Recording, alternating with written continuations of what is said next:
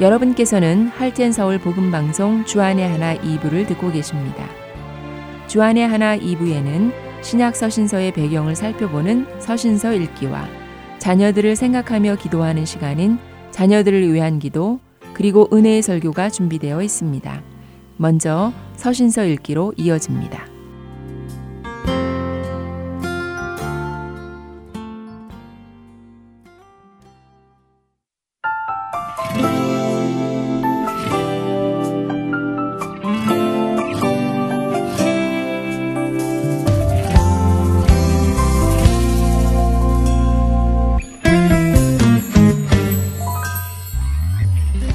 청취자 여러분 안녕하세요. 서신서 읽기의 김민석입니다. 서신서 읽기 지난 시간부터 사랑의 사도라고 불리는 사도 요한의 서신서를 보기 시작했습니다. 먼저 지난 시간에는 요한에 대해 나누었는데요. 오늘은 요한이 편지를 쓰던 당시의 교회 상황부터 나누겠습니다. 예수 그리스도를 통해 세상에서 부름받아 나온 무리들을 의미하는 교회는 그 태생부터 세상으로부터 미움을 받는 존재였습니다. 우리의 원수는 늘 우리로 넘어지게 하고 믿음에서 떨어지게 하려 했지요. 그래서 교회는 늘 상황이 어려웠습니다. 여러 가지 문제들이 교회 안을 어지럽히고 성도들을 믿음에서 떨어지도록 만들어 왔지요. 그렇기에 예수님도 늘 이러한 문제에 대해 미리 경고를 하셨습니다. 거짓 그리스도인들과 거짓 선지자들이 일어나서 이적과 기사를 행하여 할 수만 있으면 택하신 자들을 미혹하려 하리라. 마가복음 13장 22절의 말씀입니다. 사도 바울 역시 사도행전에서 이러한 예언을 하였습니다. 사도행전 20장 29절에서 30절 말씀입니다. 내가 떠난 후에 사나운 이리가 여러분에게 들어와서 그 양떼를 아끼지 아니하며 또한 여러분 중에서도 제자들을 끌어 자기를 따르게 하려고 어그러진 말을 하는 사람들이 일어날 줄을 내가 아노라.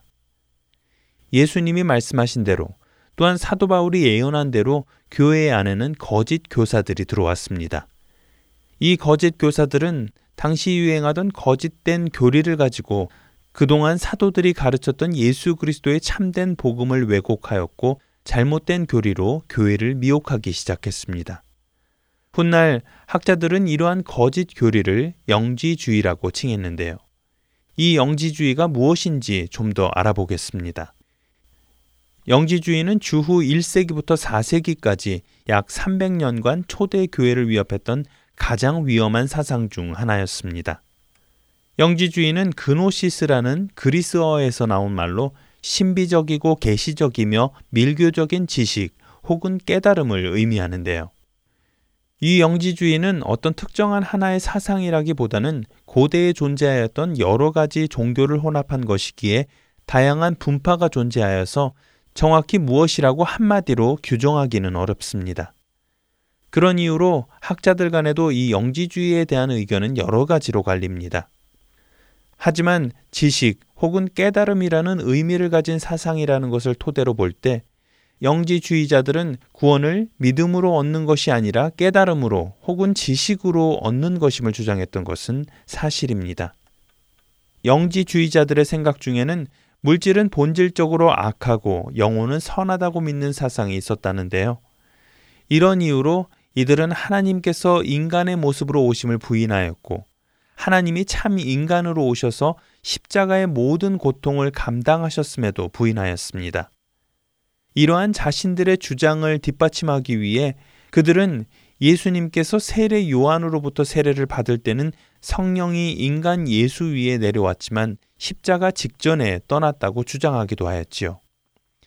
영지주의자들은 자신들이 깊은 경지에 들어간 지식을 가졌다고 주장하며 자신이 믿는 것을 믿는 사람들만이 성경보다 더 높은 신비한 지식을 가질 수 있다고 교회를 미혹했습니다. 시간이 흐르며 이들은 본질적으로 악한 몸을 가혹하게 다루며 고행을 시켜야 한다는 일종의 금욕주의로 발전이 되기도 했고 또 반대로 몸과 영혼은 서로 관계가 없기에 몸으로 범한 죄는 사람의 영혼에 아무 영향을 미치지 않는다며 마음껏 죄를 지어도 된다는 궤변으로까지 발전하기도 했습니다. 이러한 영향으로 어떠한 사람들은 육체의 죄를 무시하여 부도덕한 행위에 빠지고 더 나아가서는 죄의 존재까지 부인하여 하나님의 법을 무시해도 된다는 결론에까지 도달하게 되지요. 이러한 사상은 당시 고통을 받는 교회 성도들에게 상당히 달콤한 유혹으로 다가왔습니다. 믿음을 지키기 위해 이렇게 죄를 멀리하고 핍박과 환란을 감수하던 중 이런 모든 것에 자유하여 육신이 원하는 대로 하고 살아도 된다고 하니 많은 사람들이 그렇게 믿음에서 떠나기 시작한 것이지요. 바로 이런 현상이 초대교회 사이에서 나타나기 시작하자 사도 요한은 그들에게 진리의 말씀을 다시 정립해 주기 위해 편지를 쓰기 시작한 것입니다. 요한일서에서 사도 요한은 영지주의자들의 유혹에 흔들리는 성도들에게 자신이 예수님의 목격자임을 다시 한번 확인시켜 주며 예수님께서 육체로 오신 하나님이심을 확실하게 증거하며 요한일서를 시작합니다. 태초부터 있는 생명의 말씀에 관하여는 우리가 들은 바요, 눈으로 본 바요, 자세히 보고 우리의 손으로 만진 바라. 사도 요한은 이렇게 예수님이 실제적인 분이셨음을 강조하고는 하나님과 사귐이 있다고 하면서도 어둠의 일을 행한다면 그것은 거짓말이며 죄를 지으면서도 자신에게는 죄가 없다고 하는 것 역시 진리 안에 거하는 사람이 아님을 이야기합니다. 당시의 영지주의자들이 육과 영이 서로 관계가 없기에 죄를 지어도 괜찮다며 성도들을 미혹하던 것에 대한 반박이었지요. 사도 요한은 하나님께로 난 자마다 죄를 짓지 아니하나니라고 말하며 참된 그리스도인은 고의적이며 상습적으로 죄를 지을 수 없음을 말합니다. 그 이유는 우리가 누구의 다스림을 받느냐에 따라 결과가 달라지기 때문입니다. 우리가 예수 그리스도의 다스리심 안에 있으면 거룩하게 이루고자 할 것이고 성령의 열매를 맺게 될 것이지만 마귀의 다스림을 받는 자는 육신의 것을 쫓고 육신의 열매만을 맺을 것이기 때문입니다. 너희는 처음부터 들은 것을 너희 안에 거하게 하라. 처음부터 들은 것이 너희 안에 거하면 너희가 아들과 아버지 안에 거하리라. 그가 우리에게 약속하신 것은 이것이니 곧 영원한 생명이니라. 요한일서 2장 24절과 25절의 말씀인데요. 사도 요한은 성도들에게 처음부터 들은 것, 그러니까 처음 자신들이 접하고 믿게 되었던 그 예수 그리스도의 복음 안에 거하라고 말합니다. 거짓 선지자들이 전하는 다른 복음에 흔들리지 말라는 말씀이지요. 오직 하나님과 예수 그리스도의 복음을 듣고 믿는 자에게만 영원한 생명이 약속됨을 강조합니다. 요한일서 3장에 가서 사도 요한은 구원에 이르는 것은 단순한 말로써 자신에게 그리스도를 아는 지식이 있다고 고백하는 것이 아님을 설명합니다. 입으로는 하나님께 속했다고 하면서도 몸으로는 죄를 짓는 자들은 하나님께 속한 자가 아님을 강조하며 구원에 이르는 자들에게 형제 사랑이라는 증거가 나타나야 함을 이야기합니다. 또한 그리스도께서 우리를 위해 죽으신 것처럼 우리도 형제를 위해 목숨을 버리는 것이 마땅하다고 증거하지요. 이와 함께 하나님께서 우리에게 주신 구원을 이렇게 설명합니다. 요한일서 3장 23절입니다. 그의 계명은 이것이니 곧 그 아들 예수 그리스도의 이름을 믿고 그가 우리에게 주신 계명대로 서로 사랑할 것이니라. 당시 영지주의자들의 주장처럼 무언가 신비한 것을 깨닫고 그것을 머리에 담는 것이 구원에 이르는 것이 아니라 하나님의 아들이신 예수 그리스도의 이름을 믿고 그분이 우리에게 주신 계명 바로 서로 사랑하라는 그 계명을 따라 서로 사랑하는 것이 구원받은 자의 삶인 것을 말씀하십니다. 사장에서 요한은 다시 한번 성도들에게 거짓 선지자의 영을 분별하도록 하라고 권면합니다. 예수님이 인간으로 오신 것을 부인하는 그 모든 영들, 예수님이 하나님이신 것을 부인하는 그 모든 영들은 하나님께 속하지 않은 거짓 선지자들임을 깨달으라고 권면한 후 참된 아는 것에 대해 요한일서 5장에서 설명하십니다. 영지주의자들이 생각하는 그런 비밀스러운 밀교적인 지식이 아니라 진리이신 예수님을 아는 것이 참된 지식임을 말씀하시지요. 또 아는 것은 우리는 하나님께 속하고 온 세상은 악한 자 안에 처한 것이며 또 아는 것은 하나님의 아들이 이르러 우리에게 지각을 주사 우리로 참된 자를 알게 하신 것과 또한 우리가 참된 자, 곧 그의 아들 예수 그리스도 안에 있는 것이니 그는 참 하나님이시요 영생이시라. 요한일서 5장 19절과 20절의 말씀입니다. 우리에게도 구원에 이르는 이 참된 지식이 있기를 소망하며 서신서 읽기 마치겠습니다.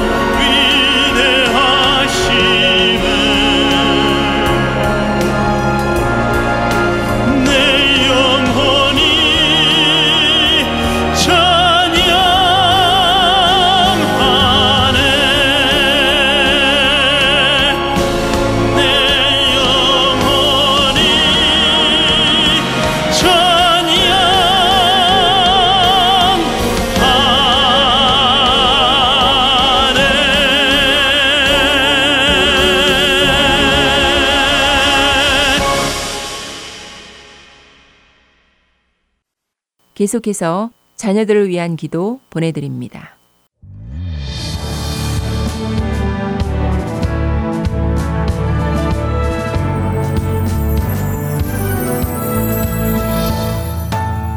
애청자 여러분 안녕하세요.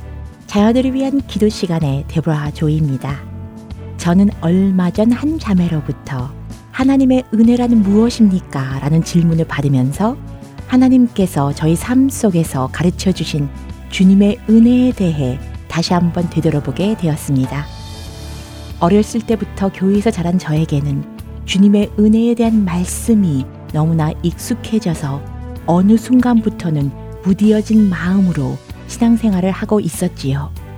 그러던 어느 날 기도하는 모임의 고백의 시간 중에 나의 죄를 위해 십자가에서 죽으시고 부활하신 예수님의 은혜를 기억하라는 마음의 도전을 받고 아버지 앞에 눈물을 흘리며 회개하게 되었습니다.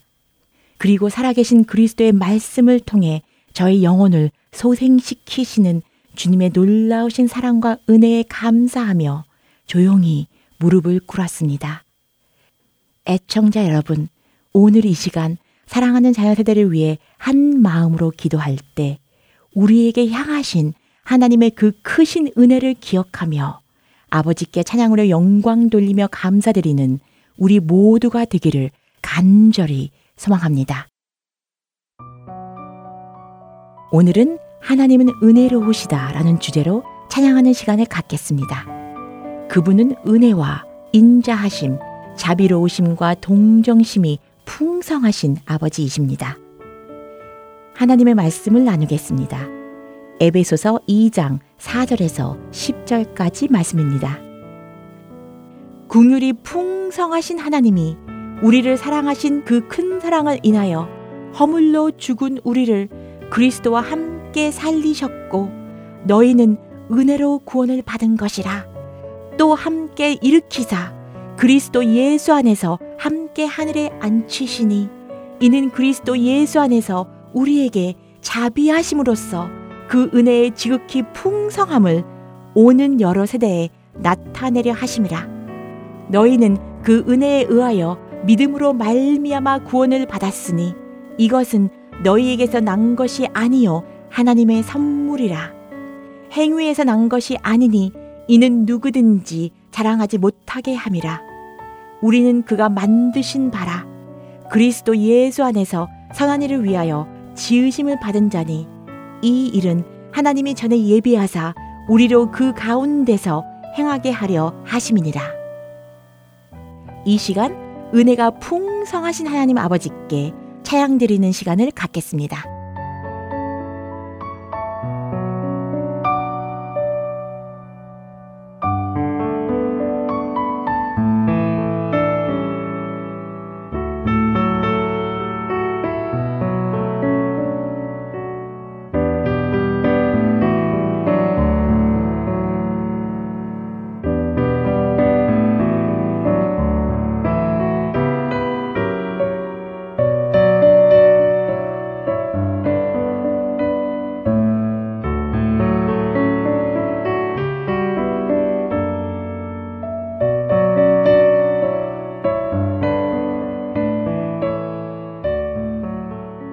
인애가 풍성하신 하나님께서 그 크신 사랑으로 죄 때문에 영적으로 죽었던 우리를 그리스도와 함께 살리셨고 예수님 안에서 함께 일으키시며 함께 하늘에 앉혀주신 아버지를 높이 찬양합니다.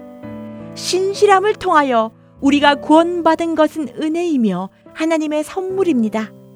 아버지, 예수님의 피를 죄에서 구원하는 제물로 삼으시고 그분을 믿는 우리를 하나님과 화목하게 하시며 우리에게 새로운 살 길을 열어주신 아버지를 높이 찬양합니다.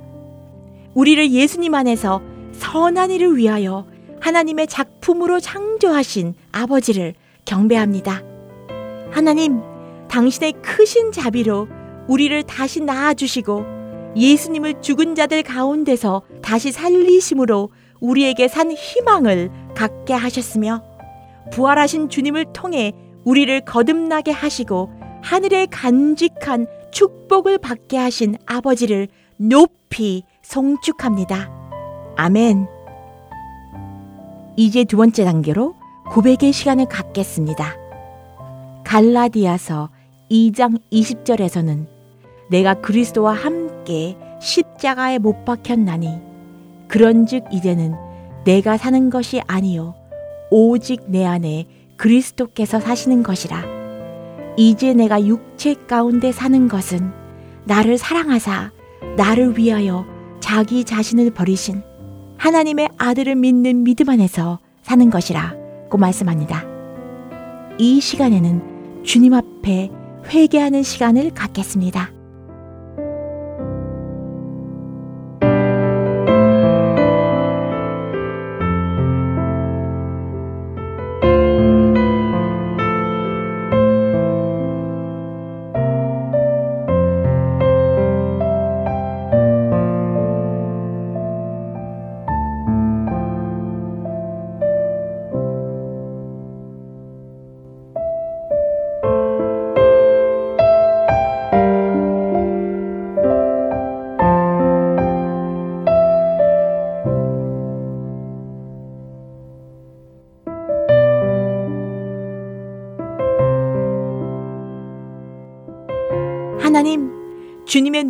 놀라운 은혜를 잊어버리고 우리의 생각과 뜻대로 산 우리의 죄를 용서하여 주옵소서.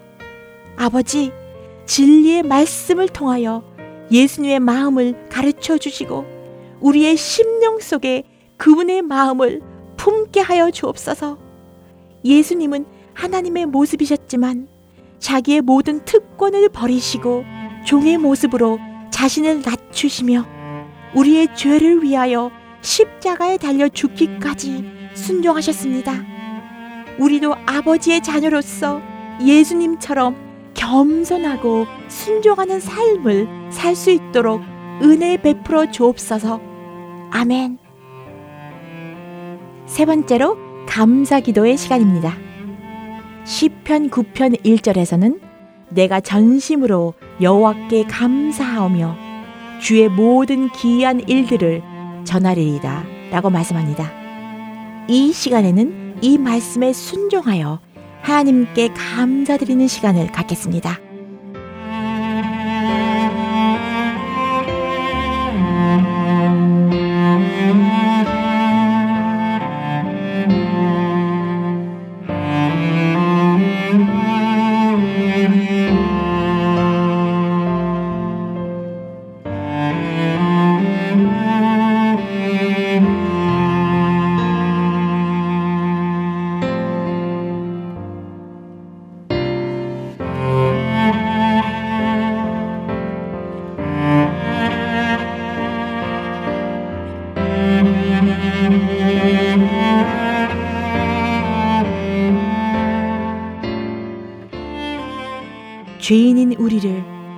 예수 안에 있는 속량으로 말미암아 하나님의 은혜로 값없이 의롭다 하심을 얻은 자 되게 하셔서 감사합니다. 우리를 성령의 능력으로 거룩하게 해주시고 진리를 믿게 하셨으며 이 기쁜 소식으로 영원히 사는 길을 보여주셔서 감사합니다. 아멘. 이제 중보 기도의 시간입니다. 저는 얼마 전 한인 2세 학생들 또 청년들과 함께 주님을 찬양하며 기도하는 시간을 갖게 되었습니다. 사랑하는 자녀세대를 알 수 있는 귀한 기회를 주신 하나님께 감사드리며 기대감을 가지고 참석했습니다. 그들과 함께 기도하면서 하나님 앞에 눈물을 흘리며 기도하는 자녀들의 순수한 마음의 소리를 듣게 되었습니다. 그것은 하나님의 사랑을 간절히 갈망하며 부모님과 더 깊은 사랑의 교제를 하기 원하는 아름다운 마음의 소리였습니다. 이 시간 자녀들과 우리 가족의 삶에 놀라운 부흥의 역사가 일어나서 조부모님, 부모님, 그리고 자녀 세대들이 한 마음으로 하나님을 진정으로 사랑하며 서로 사랑하는 가족이 되기를 기도하는 시간을 갖겠습니다.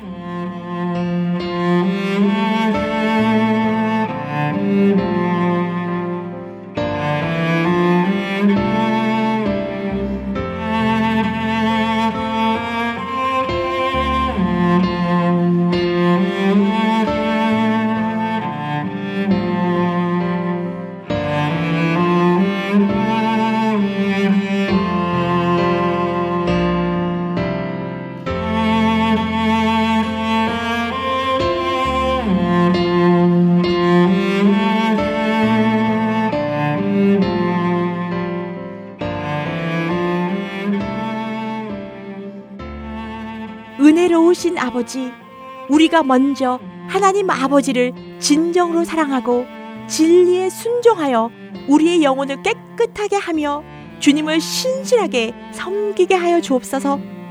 우리의 진실된 신앙생활과 행동을 통해 사랑하는 자녀들이 하나님을 만나며 주님을 뜨겁게 사랑하도록 은혜 베풀어 주옵소서. 아버지, 우리의 심령을 성령의 능력으로 채워주시며 살아 역사하시는 주님의 말씀으로 하나님이 기뻐하시고 원하시는 기도를 하는 자들이 되도록 은혜 베풀어 주옵소서. 주님이 사랑하는 자녀들을 보시는 마음으로 우리가 그들을 바라보게 하시고 아버지가 사랑하시는 마음으로 순결하고 뜨겁게 그들을 사랑하게 하옵소서. 우리에게 지혜를 주셔서 지금 이 세대에 꼭 필요한 주님의 말씀과 계명을 그들에게 부지런히 가르치게 하시며 서로에게 받은 마음의 상처를 치유하여 주시고 사랑과 인내함으로 자녀들과 대화하고 서로를 깊게 알아가며 주님의 아가페 사랑 안에서 하나가 되는 가족이 되도록 축복하여 주옵소서. 하나님의 자녀들인 그들을 주님께 맡기오니 오직 아버지의 완전하시고 기뻐하시는 뜻이 그들의 삶과 미래에 이루어지게 하옵소서. 아버지, 하나님을 사랑하고 그 계명을 지키는 자에게는 천대까지 사랑을 베푸신다고 약속하셨사오니 우리와 우리 후손이 주님의 사랑과 축복을 받아 하나님의 참된 백성이 되며 많은 사람들에게 주님의 복음을 전하며 복의 근원이 되도록 은혜 베풀어 주옵소서. 우리 가족이 가는 곳마다 하나님의 뜻이 이루어지며 주님의 이름만이 높임을 받으시고 죽어가는 영혼들이 살아계신 하나님의 사랑을 체험하는 놀란 부흥의 역사가 일어나도록 축복하여 주옵소서. 예수님의 이름으로 간절히 기도합니다. 아멘.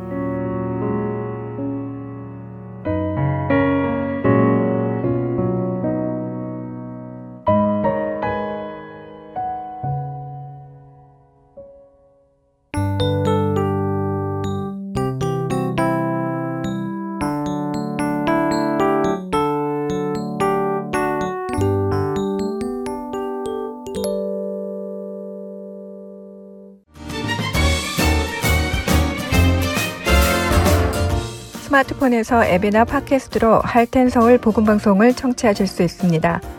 아이폰을 쓰시는 분들은 App Store에 가셔서 Heart and Seoul이라고 입력하신 후 다운받으실 수 있고요. 안드로이드 폰을 사용하시는 분들은 Play Store에서 같은 방법으로 다운받으시면 되겠습니다. 팟캐스트 사용자들은 검색창에서 Heart and Seoul 방송을 검색하신 후 다운받으시면 됩니다. 자녀들을 위한 방송도 따로 구분하여 들으실 수 있도록 되어 있습니다. 팟캐스트에서 할텐 서울 키즈를 검색하시면 자녀들을 위한 방송에 직접 들어가실 수 있습니다. 이제는 CD에서뿐만 아니라 핸드폰으로 운전하며 또 산책하며 방송을 들으실 수 있습니다. 자세한 문의 사항은 사무실 전화번호 602-866-8999로 해주시면 됩니다.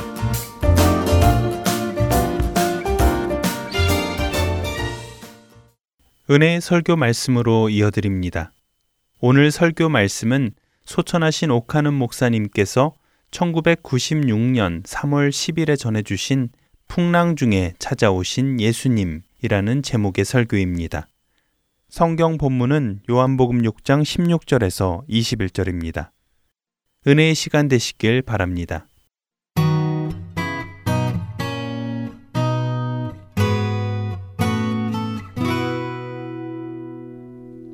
우리가 읽은 이 본문 말씀은 마치 한 편의 그림을 보는 것 같습니다. 오병이어로 수많은 사람들을 배불리 먹이시는 엄청난 일을 하신 예수님을 사람들이 임금으로 추대하려고 하자 단호히 거부하시고 예수님 산으로 올라가셨고 제자들은 해가 기울고 호수 위에 밤의 그림자가 조금씩 들이우기 시작할 무렵 배에 몸을 싣고 노를 젓기 시작하였습니다. 장정이 12명 정도 타는 배면 작은 배가 아닙니다. 그만한 규모의 배를 노를 저어서 참 멀리로 오고 가는 것은 저도 노를 저어 봤습니다만 그렇게 쉬운 일이 아닙니다. 그때가 마침 유월절을 앞두고 있어서 둥근 달이 휘영청 비치고 있었을 것입니다. 노를 저을 때마다 삐꺼덕 삐꺼덕 하는 감미로운 리듬 소리와 함께 부서지는 바닷물은 마치 은가루를 뿌려놓은 듯이 휘황찬란했을 것입니다. 얼마나 지났을까요? 갈릴리 바다에서 볼 수 있는 특유한 바람이 일기 시작했습니다. 그것도 뒷바람이 아니고 앞바람이었습니다. 우리가 비행기를 타고 가끔 여행을 할 때 비행기가 앞바람을 받아서 가면 시간이 더 걸리지 않아요? 뒷바람을 받아서 가면 시간이 단축되고요. 바다에서는 참 이 바람이 중요합니다. 마침 뒷바람이 불어주면 노젓는 것도 쉽고 더 빨리 가고요. 그러나 맞바람이 불면 참 골치 아픕니다. 아무리 저어도 저어도 힘만 들고 배는 가는지 오는지 참 안타깝게 만드는 그런 일들이 자주 있습니다. 제자들이 지금 교대로 노를 저으면서 열심히 열심히 배를 밀었지만은 파도가 점점 거세게 일어나면서 배가 잘 움직이지를 않습니다. 제자리에서 빙글빙글 도는 것 같은 그런 안타까운 상황에 빠졌습니다. 7시간 가까이 노를 저었습니다마는 불과 6km 정도의 폭밖에 되지 아니하는 그 바다를 건너가는데 아직도 반밖에 이르지 아니한 것 같습니다. 그들은 온몸에 힘이 쑥 빠지고 이제는 더 이상 노를 저을 여력조차 남아있지 아니할 만큼 피곤해졌습니다. 그때 예수님은 기도를 마치시고 언덕에서 제자들이 풍랑과 싸우는 모습을 내려다보고 계셨습니다. 마가복음 6장에 보면 똑같은 내용인데 예수님께서 제자들이 힘겹게 괴로이 노젓는 것을 보셨다고 기록하고 있습니다. 예수님은 마음이 안타까우셨는지 언덕에서 내려오셔가지고 바다 위를 걸어서 고생하며 노젓고 있는 제자들을 찾아가셨습니다. 그런 현상이 일어나면 누구나 본능적으로 비명을 지를 수밖에 없습니다. 사람이 물리로 걸어온다는 것은 상상을 할 수 없는 일이니까 유령인가 하고 소리 질렀다고 했습니다. 소리를 지르고 겁을 집어먹는 제자들에게 내니 두려워 말라. 참 부드럽고도 엄숙하고 그러면서도 평안한 그 한마디 말씀을 하시면서 주님이 배에 오르셨습니다. 그가 배에 오르자 바다는 잠잠해지고 어느덧 배는 건너가려고 했던 벳새다 해안에 가까이 접어드는 것을 제자들이 볼 수 있었습니다. 참 얼마나 아름다운 에, 그림인지 모릅니다. 우리 주일학교 다니면서 이런 그림 그려놓은 거 많이 봤잖아요. 제자들이 열심히 파도를 헤치면서 노를 젓고 가는데 예수님이 저 멀리서 걸어오시는 모습 그려놓은 거 우리 상상을 합니다. 이 표적은 예수님이 하나님의 아들이심을 또 한 번 제자들에게 보여주시는 의미를 갖습니다. 엽기서 9장 8절에 보면 하나님은 누구시냐? 홀로 하늘을 펴시며 바다의 물결을 밟으시는 분이라고 했습니다. 천지를 창조하신 하나님, 바다와 육지를 창조하시고 보존하시고 그 생명을 공급하시는 창조자 하나님이 아니면 누가 바다 위를 걸어갈 수 있습니까? 그러므로 예수님이 바다 위로 걸어오신 것은 제자들에게 예수님이 하나님의 아들이심을 그 영광을 보여주시기 위한 것입니다. 마태복음을 보면 예수님이 배에 오르시자마자 제자들이 그 앞에 무릎을 꿇고 절하면서 무엇이라고 고백했습니까? 진실로 하나님의 아들이로소이다. 오늘 이 시간 이 본문 말씀을 읽고 들으면서 우리 모두 다시 한번 하나님 대신 예수님 앞에 마음의 무릎을 꿇고 그분이 나의 하나님 되심을 고백하는 시간 되기를 바랍니다. 우리의 마음에서 참 진 실한 고백이 나올 수 있도록 성령께서 우리를 도와주시기를 바랍니다. 이 표적은 오늘을 사는 우리들을 위해서 하나님이 주시려고 하는 풍성한 영적인 메시지를 담고 있습니다. 오래전부터 성경을 사랑하는 경건한 사람들은 이 바다 위로 예수님이 걸어가신 이 표적을 가지고 인생의 세찬 파도와 싸우며 힘들게 살고 있는 하나님의 자녀들을 주님이 어떻게 도우시며 어떻게 위로하시는가를 보여주는 좋은 소재로 자주자주 인용을 했습니다. 우리 잘 알지 않습니까? 흔히 인생살이를 무엇으로 비유합니까? 풍랑이 일고 있는 갈릴리 바다의 밤과 같이 비유합니다. 앞이 잘 안 보여요. 너무 어두워요. 맞바람이 자꾸 불어와요. 배가 잘 나가지를 않아요. 아무리 노를 져도 배가 잘 안 나가요. 결국은 너무 피곤해서 살고 싶지 않다는 생각까지 듭니다. 이게 인생 아닙니까? 우리가 사는 인생의 전부는 아니지만 말이죠. 일부분은 틀림이 없습니다.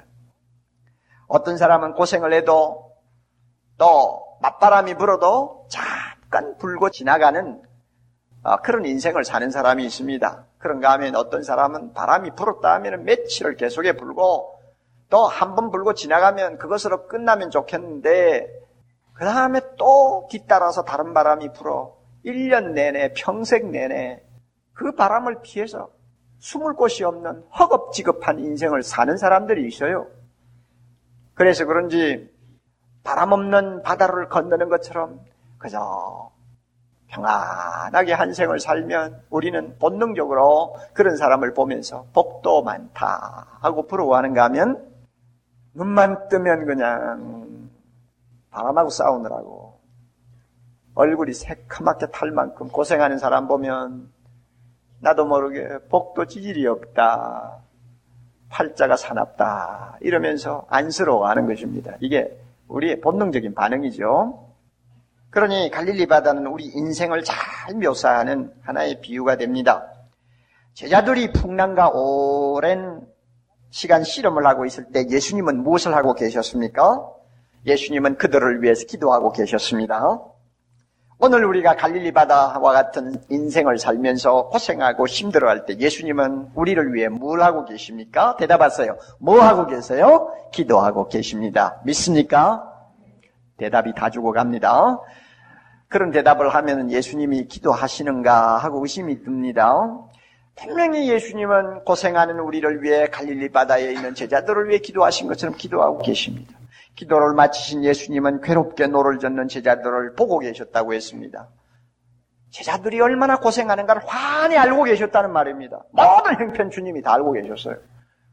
오늘도 주님은 우리의 고통스러운 형편 낱낱이 꿰뚫어 보시고 다 알고 계심을 우리는 믿습니다.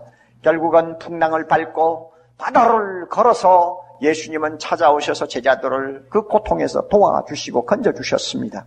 내니 두려워 말라 이 한마디에 바다만 고요해진 것이 아니고 제자들의 마음에도 평화가 찾아왔습니다. 지금도 인생의 풍랑을 만나 땀과 눈물로 얼룩져 있는 그의 자녀들을 예수님은 찾아가시고 도와주시고 그의 영혼의 귀에 입을 대고 내니 두려워 말라고 속삭여 주시는 분이심을 우리는 믿습니다. 그러므로 믿음 좋은 사람, 하나님을 진실로 사랑하고 예수님이 나의 구주임을 확신하는 사람들은 예수 없이 예수 없이 고요한 바다를 건너가는 것보다 차라리 예수 모시고 풍랑 미는 바다를 건너가는 것이 더 좋다 하는 생각을 은근히 하기도 합니다. 아멘입니까? 아멘 하는 사람들은 아직도 고생이 뭔지 몰라가지고 순진해서 하는 이야기고 고생이 무엇인지 하면 호되게 당해본 사람은 알고 알고 알고 나 예수 없이 차라리 풍랑 없는 바다 건너가지 예수 아무리 있어도 내 풍랑 풍랑이 밤낮으로 이는 바다나 건너가고 싶지 않다 그런 생각 듭니다. 그러나 진짜 믿음 좋은 사람은 진짜 믿음이 좋은 사람은 예수 없는 행복한 인생 살다가 죽는 것보다 예수 모시고 고생하면서 사는 것이 훨씬 낫다. 이렇게 생각합니다. 이 정도의 믿음은 돼야 돼요. 그래야 우리가 승리합니다. 오늘의 말씀을 가지고 뭐 이 정도로 정리하고 끝내도 우리에게는 큰 은혜가 됩니다. 세상을 사느라 비록 내가 고생은 되지만 우리 예수님 날 위해 기도하고 계시는구나. 나의 형편 사람은 알아주지 못해도 우리 예수님 다 쏙쏙들이 알고 계신다. 때가 되면 찾아오셔서 도와주실 것이다. 길이 없으면 바다 위를 걸어서라도 주님은 나를 찾아오셔서 도와주신다. 이와 같은 말씀의 은혜를 마음에 담고 기도하면 마치 피난처를 찾아 몸을 숨긴 사람처럼 마음이 편안해지고 알 수 없는 새 힘이 우리 안에서 솟아오르는 것을 느낄 수 있습니다. 우리 중에 많은 사람들이 인생의 풍랑을 잔잔케 하시고 우리 마음에서 공포를 쫓아주신 예수 그리스도를 만나본 체험이 많이 있습니다. 내가 병상에 누워 있을 때 그를 만나 그분이 어떻게 나를 도와주시는가를 체험한 분들이 많아요. 내가 살 길이 막막해서 안절부절하고 있을 때 주님이 어떻게 바다 위를 걸어오셔서 나를 만나 주셨는지 나만 아는 이야기들이 있어요. 사랑하던 남편이 내게 들떠났을 때, 사랑하는 아내가 사랑하는 자녀가 영원히 내게 들떠났을 때, 잠을 이루지 못할 때 주님이 바다 위를 걸어서 내 곁에 오셔서 나에게 무엇이라고 말씀하시는지 그 음성 들은 사람들이 많아요. 그러니 은혜가 되지요. 그렇지만 저는 설교자로서 오늘 이 정도에서 말씀을 끝맺고 싶지 않다는 강박감이 있어요. 왜냐하면 제가 알고 있는 참 믿음 좋은 신실한 사람들 가운데는 풍랑을 만나 죽을 고생을 하고 있지만은 예수님이 그 사람의 기도를 들어주시는 것 같지 않고 그 사람의 사정도 알아주시지 않는 것 같고 아예 예수님은 그 사람하고 관계가 없는 것처럼 냉정하게 대하는 것처럼 보이는 형제 자매들이 교회 안에도 들어있고 다른 교회도 많이 있는 것을 제가 보았기 때문입니다. 그렇게 많은 기도를 하고 그렇게 변함없는 믿음을 가지고 주님을 향해 기다렸지만 바람은 자지 않습니다. 배는 여전히 나가지 않습니다. 제자들은 노젓기가 힘들었지 배가 뒤집히지는 않았잖아요.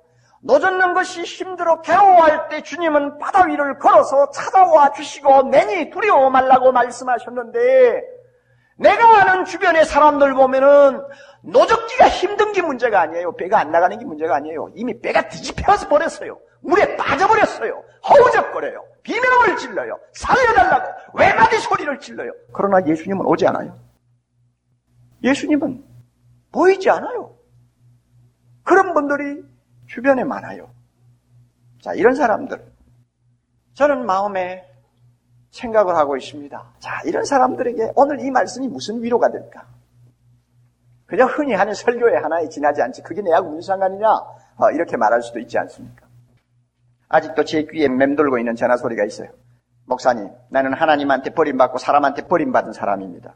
얼마나 충격적인 말인지 지금도 내 마음의 벽을 이리 치고 저리 치시면서 돌아다니는 메아리가 되어 있습니다. 그것도 평범한 부인이 아닌 유명한 목사님의 사모님한테서 그런 말이 나왔어요. 제가 존경하고 또 제가 많이 은혜를 받았던 그 목사님은 18년 전 한참 나이에 하나님의 부름을 받고 떠났습니다. 아버지의 이해할 수 없는 죽음에 몸을 가눌 수 없도록 충격받은 두 채 아들은 하나님을 욕하면서 교회를 등지고 말았습니다. 18년이 넘도록 어머니는 밤낮 없이 눈물이 마를 날이 없도록 기도하고 그 아들이 돌아오기를 기다렸지만 얼마 전에 변사체로 발견되고 말았습니다. 남편이 2년 동안 병상에 누워 계실 때에는 그래도 믿음으로 이겼어요. 하나님의 뜻이 있을 것이고 하나님이 선하게 인도하실 것을 믿고 모든 슬픔을 이겼어요. 그러나 눈물의 아들은 망하지 않는다고 흔히 말하듯이 내가 이만큼 기도하면 아들은 하나님께서 결국 책임져 주실 것이라고 믿었는데 그런 참을 수 없는 상황이 눈앞에 벌어졌을 때 그만 이 사모님 믿음이 파산해 버렸어요. 충분히 그럴 수 있죠. 옥목사도 그럴 거예요 아마. 자기는 인생을 하나님께 걸었지만 하나님은 그를 파산시켜 버렸다고 느꼈어요. 배신감마저 느꼈어요. 그러니까 저하고는 만만하니까 하나님이 날 버렸어요. 사람도 날 버렸어요. 자, 이런 형편에 놓여 있는 믿음의 형제 자매들에게 물리로 걸어오신 예수님이 무슨 상관이 있나? 그런 생각 안 하겠어요? 지난주 우리는 너무나 귀한 형제 하나를 고속도로 변에서 잃었습니다. 아마 그 친구 지방에 근무하고 있지만은 교회와 자기 직장을 그렇게 먼 길이지만은 이웃집 드나들듯이 오르내렸습니다. 아마 그날도 새벽에 일찍이 오면서 교회를 오는 길은 아니었지만 아마 찬송 부르고 왔을 거예요. 틀림없이 그 친구 그럴 수도 있어요. 아니면 기도하고 왔든지 아니면 테이프 듣고 왔든지 하여튼 참그뭐뭐 뜨거운 사람이니까 아마 그렇게 차를 몰고 올라오는데 중앙선을 넘어서 큰 차가 와서 받았어요. 아, 그때 왜 예수님은 막아주시지 않았을까? 1초만 늦게 오게 하든지 1 초만 빨리 지나가게 해도 그 위기는 막았을 텐데 왜 예수님 그때 어디 계셨어? 여러분 그 슬픔을 당한 가족들이 생각할 때 안 그러겠어요? 물리도 걸어오신다는데 그, 그때 예수님 어디 계셨어? 며칠 전에 저에게 보낸 편지가 하나 있었습니다. 그 형제의 편지를 보아도 똑같은 고통과 고민이 기록되어 있어요. 그 형제는 등록한 지 1년이 채 안 됩니다만은 지방 도시에 있으면서 유수한 회사의 중견 간부로서 행복하게 살고 있었습니다. 그러나 사업을 하던 셋째 동생을 위해서 빚 보증을 서준 것이 잘못되어 가지고 하루아침에 부모 재산 다 날려버리고 자기가 참 땀 흘리고 눈물 흘리며 모아둔 재산 성두리째 날렸습니다. 봉급마저 압류를 당해버렸습니다. 그 형제가 편지에 이렇게 썼어요. 목사님, 5대째 내려오는 기독교 집안입니다. 아버지는 장로님이고 어머니는 권사님이고 저는 유아 세례를 받았습니다. 이런 집안에 어떻게 하나님의 심판이 이렇게 임할 수 있는지 저는 이해를 할 수 없습니다. 그 형제는 자기 집안에 임한 풍랑을 하나님의 심판으로 해석을 했습니다. 그 심판이라는 말을 쓴 그 심정을 제가 이해할 수가 있어요. 어떻게 아버지가 아들을 심판할 수 있습니까? 그러나 너무너무 견디기 어려운 고통 앞에서는 마치 하나님이 아버지지만 자기를 심판하는 것처럼 느껴진 것입니다. 이것저것 없는 것은 수두룩하고 월급도 제대로 그냥 뜯기고 못 받을 정도가 되니 얼마나 가슴 아프고 괴롭겠어요. 자, 이런 형제 자매들에게 물리를 걸어서 제자들을 도와주시기 위해 걸어오신 예수님이 과연 위로의 메시지가 될까?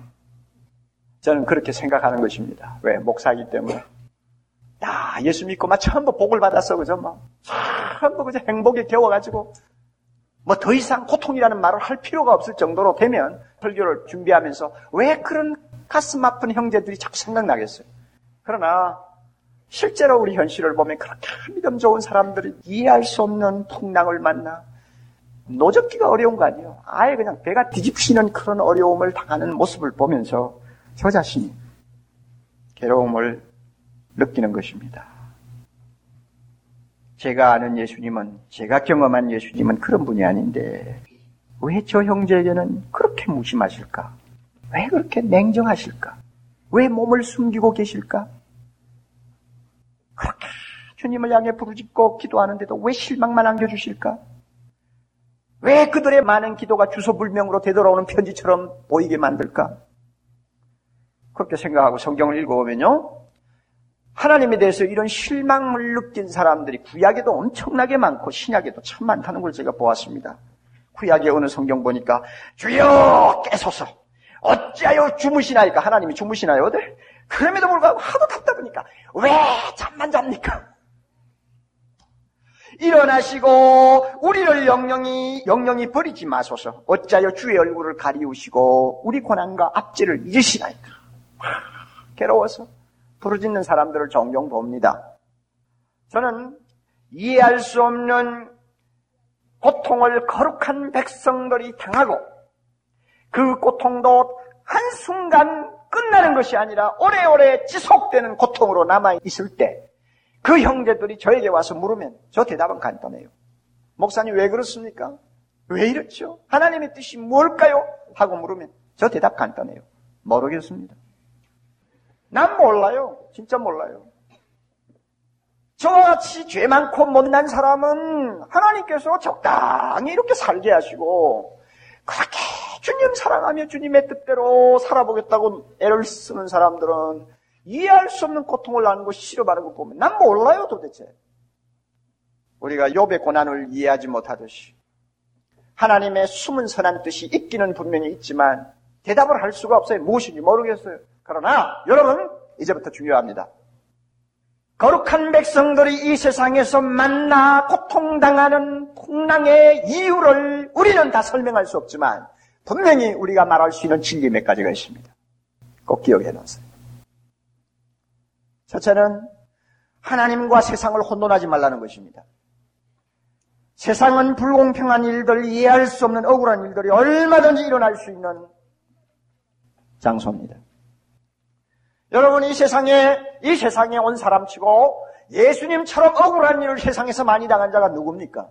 정말로 이해할 수 없는 일들만 처음부터 끝까지 당하시다가 이해할 수 없는 억울한 누명을 쓰고 십자가에서 죽으시지 않았습니까? 그러므로 이거 분명히 알아두세요. 세상은 어떤 곳이냐? 하나님도 와서 억울한, 억울하게 대접받은 곳이 세상이다. 하나님도 억울한 일을 당한 곳이 세상이라면 누구도 다 억울한 일을 당할 수 있는 것입니다. 양심이라는 것은 하나도 없는 사람처럼 바늘을 가지고 찔러도 피 한 방울 나지 아니할 만큼 냉혈 동물과 같은 사람들, 착한 사람들은 잘 살고 장수하는가 하면 하나님의 뜻대로 살아보고 의롭게 살려는 사람들은 가난하기도 하고 단명하기도 하고 그래서 남보기에 참 불쌍한 모습으로 세상에서 그 모습을 감추는 그런 비극을 우리는 자주 봅니다. 이게 세상이요. 자, 그렇지만 세상이 아무리 이와 같이 요지경처럼 보여도 한 가지 알아둬야 돼요. 하나님이 불공평하다고 생각하시면 안 돼요. 세상하고 하나님하고 우리 혼돈하면 안 된다 그 말입니다. 만약에 이거 혼돈하면 우리 믿음이 뿌리채 뽑혀버립니다. 시편 103편 6절 여호와께서 의로운 일을 행하시며 악박당하는 모든 자를 위하여 판단하시는도다. 우리 하나님은 불공평한 분이 아닙니다. 여러분 가운데 이해를 할 수 없는 고통 속에 그동안 힘들어 하면서 하루하루를 사셨으면 그러나 그런 고통 속에서 이거 하나 인정하자 말이에요. 하나님은 불공평하지 않습니다. 아멘.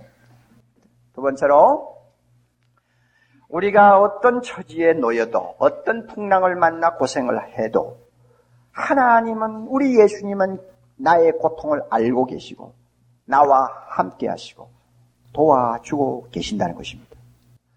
제자들이 세상에 살 동안에는 예수님이 눈으로 보이는 모습으로 찾아오셔야 했습니다. 왜냐하면 예수님이 몸을 입고 계셨기 때문에 만약에 제자들이 풍랑을 만나 실험하고 고통하고 어, 힘들어하면 주님이 그들을 만나기 위해서는 바다 위로 걸어가시든지 아니면 배를 타고 가시든지 가셔야 돼요.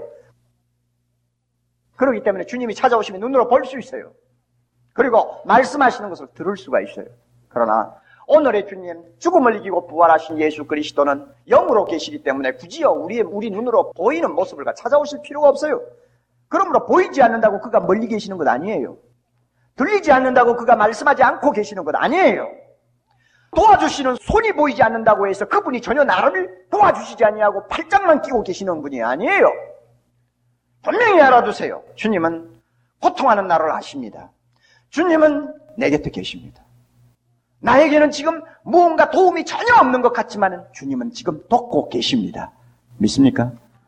요한복음 14장 18절 보면 내가 너희를 고아와 같이 버리지 아니하고 속혀오리라. 여러분 세상에서 불쌍한 사람 중에 고아만큼 불쌍한 거 어디 있습니까? 여러분 우리 어린애들 앞에 놓고 키우다가 아이고 이상한 불길한 상상을 할 때가 있지 않습니까? 만약에 이런 조그만한 애, 이런 조그만한 것이 엄마 아빠가 좋아하고 어쩔 줄 모르고 막 좋아하는 애를 보면서 아이고 내가 죽으면 어떻게 할까? 아빠가 죽으면 얘가 어떻게 될까? 괜히 현실도 아닌 말이지 공상을 하면서 자기도 모르게 눈에 눈물이 핑 돌아가 돌아가니 세상에 세상에 불쌍하다 불쌍하다 참 고아만큼 불쌍한 게 어디 있어요? 그런데 주님께서 뭐라고 합니까? 우리를 고아와 같은 그런 처지에 내버려 두지 않는다고 하셨어요. 그러므로 분명히 우리가 어떤 형편에 놓이든지 간에 하나님은 나를 하시고 나와 함께 계시고 나를 보이지 않는 손으로 도와주고 계십니다. 할렐루야. 만약에 그분의 도움이 없다면 지금 우리 모두가 처해 있는 이 형편에 이 형편에도 우리는 서 있을 수가 없습니다. 내가 그래도 이만큼이라도 서가지고 하나님을 향해서 불만스러워가지고 어 좀 좋지 않는 말로 하나님 앞에 기도도 하고 말이죠. 섭섭한 감정 이기지 못해서 불평도 하지만 내가 불평하고 하나님에 대해서 뭐 좀 상한 마음을 털어놓을 수 있는 요 정도까지만 된 것도 보이지 않는 하나님의 손이 나를 떠받치고 있기 때문에 가능한 것입니다. 믿습니까? 만약 이손탁 놔봐요. 그 일도 못해요. 그런 불평도 못해요. 세 번째로 세상 바다에서는 우리가 잃는 것이 있으면 얻는 것도 있다는 사실을 꼭 기억해야 합니다. 제자들이 몇 시간 전에 무리들과 함께 있었을 때 참 놀라운 일이 일어났지 않습니까? 백성들이 막 예수님에게 모여가지고 나사렛 예수 우리의 왕 예수 우리의 왕 하고 막 소리를 질렀을 거란 말이에요. 요사이 뭐 저 데모하는 사람들처럼 이제 우리의 임금 되어 달라고 구호를 외쳤을 거란 말이에요. 이럴 때 여러분 정말 흥분해가지고 어찌할 줄을 모르고 예수님이 yes 하기를 간절한 마음으로 소망한 사람들이 몇 명 있었습니다. 누굽니까? 제자들이지. 예수님이 아, 이 무리들의 요청을 받아서 이스라엘의 왕만 되면 내 팔자 이제는 내 팔자 이제는 늘어진다. 얼마나 고대하고 예수님을 눈이 빠지라고 바라보면서 주님의 입에서 나오는 말씀을 기다리는데 예수님은 이런 지하에 거절을 하시고는 훌훌 다 털어버리고 산으로 올라가십니다. 얼마나 실망했겠어요, 제자들이. 요사이 애들 하는 식으로 말하면, 아이고, 와, 이러잖아요. 아마 가론 유다는 그러고도 남았을 거예요. 그리고는 그들이 배를 탈 때 너무너무 마음이 좌절해가지고 맥없이 배를 탔습니다. 게다가 이제 풍랑까지 만났으니 제자들의 심정을 우리가 이해하고도 남지요. 우리 예수님께서 이와 같은 제자들의 마음을 깨뚫러 보시고 그들을 위로하기 위해서 또 그들에게 다른 것을 주기 위해서 바다 위로 걸어가셨습니다. 제자들은 세상 임금을 잃어버렸습니다. 제자들은 세상에서 한번 꿈꾸고 있던 그 영화를 다 한순간에 놓쳐버렸습니다. 그러나 바다 위로 걸어오시는 예수님을 보면서 영원한 임금을 만났습니다. 영원한 나라의 영광을 그들은 회복했습니다. 바로 이거예요. 하나 잃었어요. 하나 얻었어요. 우리는 하나를 잃으면 다른 것을 얻는 영적 원리를 일컬어서 모든 것이 합력하여 선을 이룬다는 말을 합니다.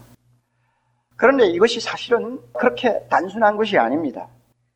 우리는 본능적으로 이거 있잖아요. 만약 돈을 잃었다.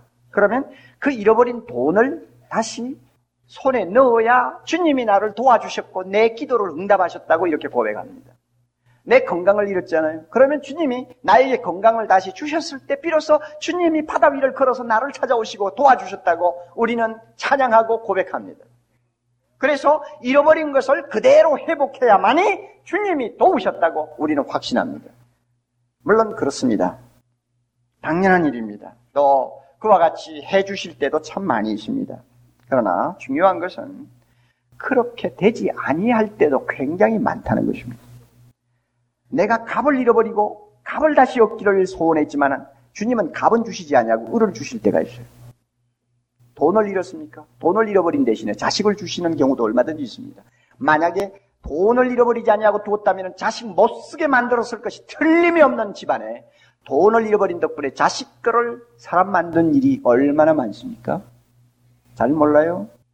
출세길이 막힘으로 능력 있는 하나님의 자녀로 변신하는 사람이 얼마나 많습니까? 세상의 출세는 잃었어요. 그러나 하나님이 보시기에 그 마음에 드는 사람으로 그 사람이 바뀌었어요. 그러므로 하나 잃었나요? 다른 것 얻었어요.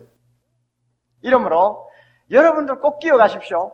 내가 지금 잃었다고 괴로워하고 잃었다고 단식하는 것이 있습니다. 그리고 우리 주님께서는 그것을 다시 회복시켜 주지 않고 계십니다. 아무리 기도해도 아무리 하나님 앞에 믿음으로 매달려도 주님은 그거 회복시켜 주지 않고 계십니다. 그러면 내가 주님의 도움을 받지 못했다고 낙심하면 안 돼요. 내가 모르는 그 다른 것을 주님이 주고 계시는 것을 믿어야 합니다. 반드시 주십니다. 잃었나요? 아니요. 얻은 것 있어요. 또 하나 기억해야 할 것이 있습니다. 새하늘과 새 땅이 우리 앞에 임하면 우리가 잃었던 것 철저하게 보상해 주시고 우리가 회복하지 못한 것 완전하게 회복해 주신다는 사실을 꼭 기억해야 합니다. 시간은 곧 종착역에 다다르게 될 것입니다. 역사의 시간은 주님이 오시는 그날 멈추게 됩니다. 역사의 시계는 주님이 오시는 그때 멈춥니다. 새하늘과 새 땅이 우리 앞에 펼쳐지면 우리는 예수님처럼 신령한 몸을 입고 부활해서 주님 앞에 서서 주님과 함께 영원히 사는 백성으로 우리의 신분과 우리의 형편이 바뀝니다. 그런 날이 오면 우리의 마음을 괴롭히던 슬픔도 눈 녹듯이 사라질 것입니다. 마음 속에 숨어있던 하나님에 대한 섭섭한 감정도 설당을 잃어버리고 쫓겨날 것입니다. 모든 상한 감정이 완전하게 치유받을 것입니다. 잃어버린 것처럼 보였던 것들이 보상으로 다시 돌아오고 회복되지 아니한 불완전한 것들이 완전히 회복되는 기쁨을 맛보게 될 것입니다. 이 영광스러운 나라가 우리 앞에 기다리고 있기에 하나님은 이렇게 말씀합니다. 만일 그리스도 안에서 우리의 바라는 것이 다만 이 생뿐이면 모든 사람 가운데 우리가 더욱 불쌍한 자니라 고린도전서 15장 19절. 그러니까 이 말을 뒤바꾸어서 말하면 무슨, 무슨 말씀이에요? 하나님의 자녀는 이 세상에서 어떤 꼴이 되어도 절대 불쌍하다고 동정받아서는 안 된다는 말입니다. 믿습니까, 여러분? 내가 가난합니까? 가난한 것 때문에 세상 사람 앞에 동정받지 마세요. 우리 가정에 내가 이해할 수 없는 어려운 고통이 불어닥쳤습니까? 남보기에는 복도 지질이 없다고 할 만큼 어려움을 당하고 고통하고 있습니까? 부끄러워하지 마세요. 불쌍하다는 소리 듣지 마세요. 왜 그런가 하면 우리 앞에 있는 아름다운 새하늘과 새 땅의 그 영광이 있기 때문에 전혀 불쌍한 것 아닙니다. 그러므로 생각한데 현재의 고난은 다 같이 장차 우리에게 나타날 영광과 좋기 비교할 수 없도다 할렐루야. 그 영광이 우리 앞에 있기 때문에 지금 내가 뭐 갈릴리 바다에 빠졌느냐, 뭐 풍랑하고 싸우다가 뭐 완전히 내가 실신 상태에 빠졌느냐, 그게 문제가 아니라 그 말입니다. 그것 가지고 남에게 불쌍하다는 소리를 들을 필요가 없어요. 여러분 이것은 지어낸 이야기입니다. 한번 들어보세요. 수년 동안 죽도록 사랑하던 남자와 결혼을 앞둔 하루 앞둔 처녀가 지금 저녁에 가슴을 설레이며 잠을 자고 있습니다. 아 그런데 꿈에 자기를 질투하던 두 여자가 찾아와가지고는 끌고 가서 막 꼬집고 머리를 쥐어뜯고 그냥 발로 차면서 너 시집 간다고 뭐 어째? 너 어디 시집 갈 수 있나 한번 보자. 우리가 가만히 둘 줄 아냐? 너무 행복하게 살 것 같으니 천만에 우리가 가만히 둘 줄 아냐? 하면서 막 지어봤습니다. 밤새도록 시달리면서 얼마나 많이 울었는지 얼마나 많이 불안해서 떨었는지 정신없이 두려워하고 고통하고 있는데 누군가 막 흔들어서 눈을 떴더니 꿈이었습니다. 눈부신 햇살이 창살 틈으로 기어들어 연분홍빛 볼을 살살 간지르는 감미로운 아침이었습니다. 여러분, 이 처녀의, 이 신부의 마음은, 기분은 어떨까요? 그 꿈 때문에 그 기분은 어떨까요? 어떨까요? 알지요? 그 꿈 때문에 오히려 그 처녀의 마음은 더 기쁨이 충만한 것입니다. 더 그냥 황홀해 하는 것이고 더 행복해지는 것입니다. 그리고는 자기도 모르게 무슨 말을 합니까? 꿈에 본 뜻 이절이 아. 다음에 내가 가서 머리를 뜯겼던지 뭐 꼬집혔던지 그게 무슨 상관이요? 자, 모든 것은 다 꿈에서 일어난 일, 꿈에 본 이절이 이제는 결혼식장으로 가는 행복만이 앞에 남아 있지 않아요?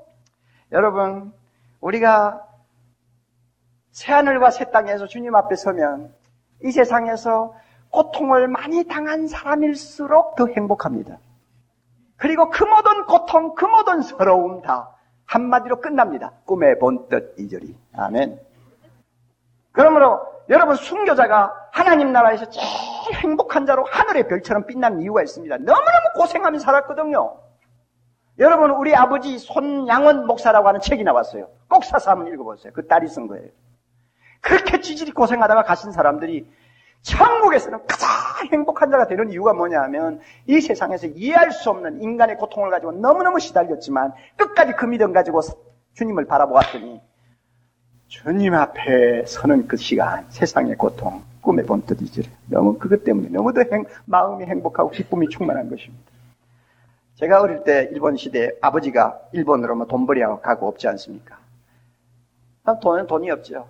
이 어린 아들이 엄마 치맛자락으로 잡고 엄마 연사 주어 연사 주어 옆에 있는 철수는 막 큰 연 만들어가 지금 막 날리고 있는데 나 연사 주어 하면 엄마는 항상 하는 말이 있습니다. 아빠가 돈 벌어 오면 사줄게. 좀 맛있는 과자 사줘 과자 사줘에다 아빠가 오시면 사준다. 항상 아빠가 오시면이 변명이요. 우리 하나님 세상에서 고통당하는 자녀들 보고 하나님 어째 나를 버리시나이까 나를 도와주옵소서 하면 야야 새 하늘과 새 땅 네가 부활하는 그날 되면 다 보상받는다.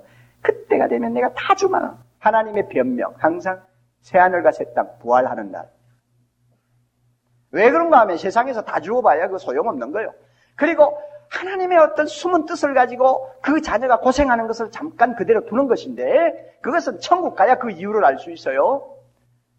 그러므로 여러분 우리 가운데 이해할 수 없는 고통을 가지고 하루하루 사는 분들이 많이 있습니다.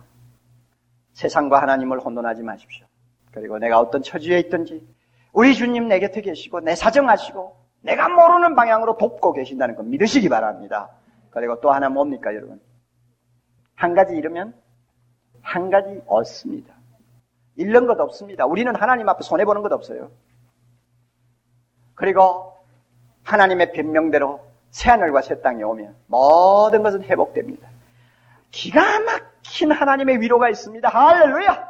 고생한 사람일수록, 고통당한 사람일수록, 그를 위해 준비하신 기가 막힌, 기가 막힌 위로가 있습니다. 있어요! 그러므로 이것을 믿으십시오. 믿고, 오늘도 바다 위를 걸어오신 주님을 마음에 모시고, 남은 여생을 찬송하면서 사는 우리 모두 되기를 바랍니다.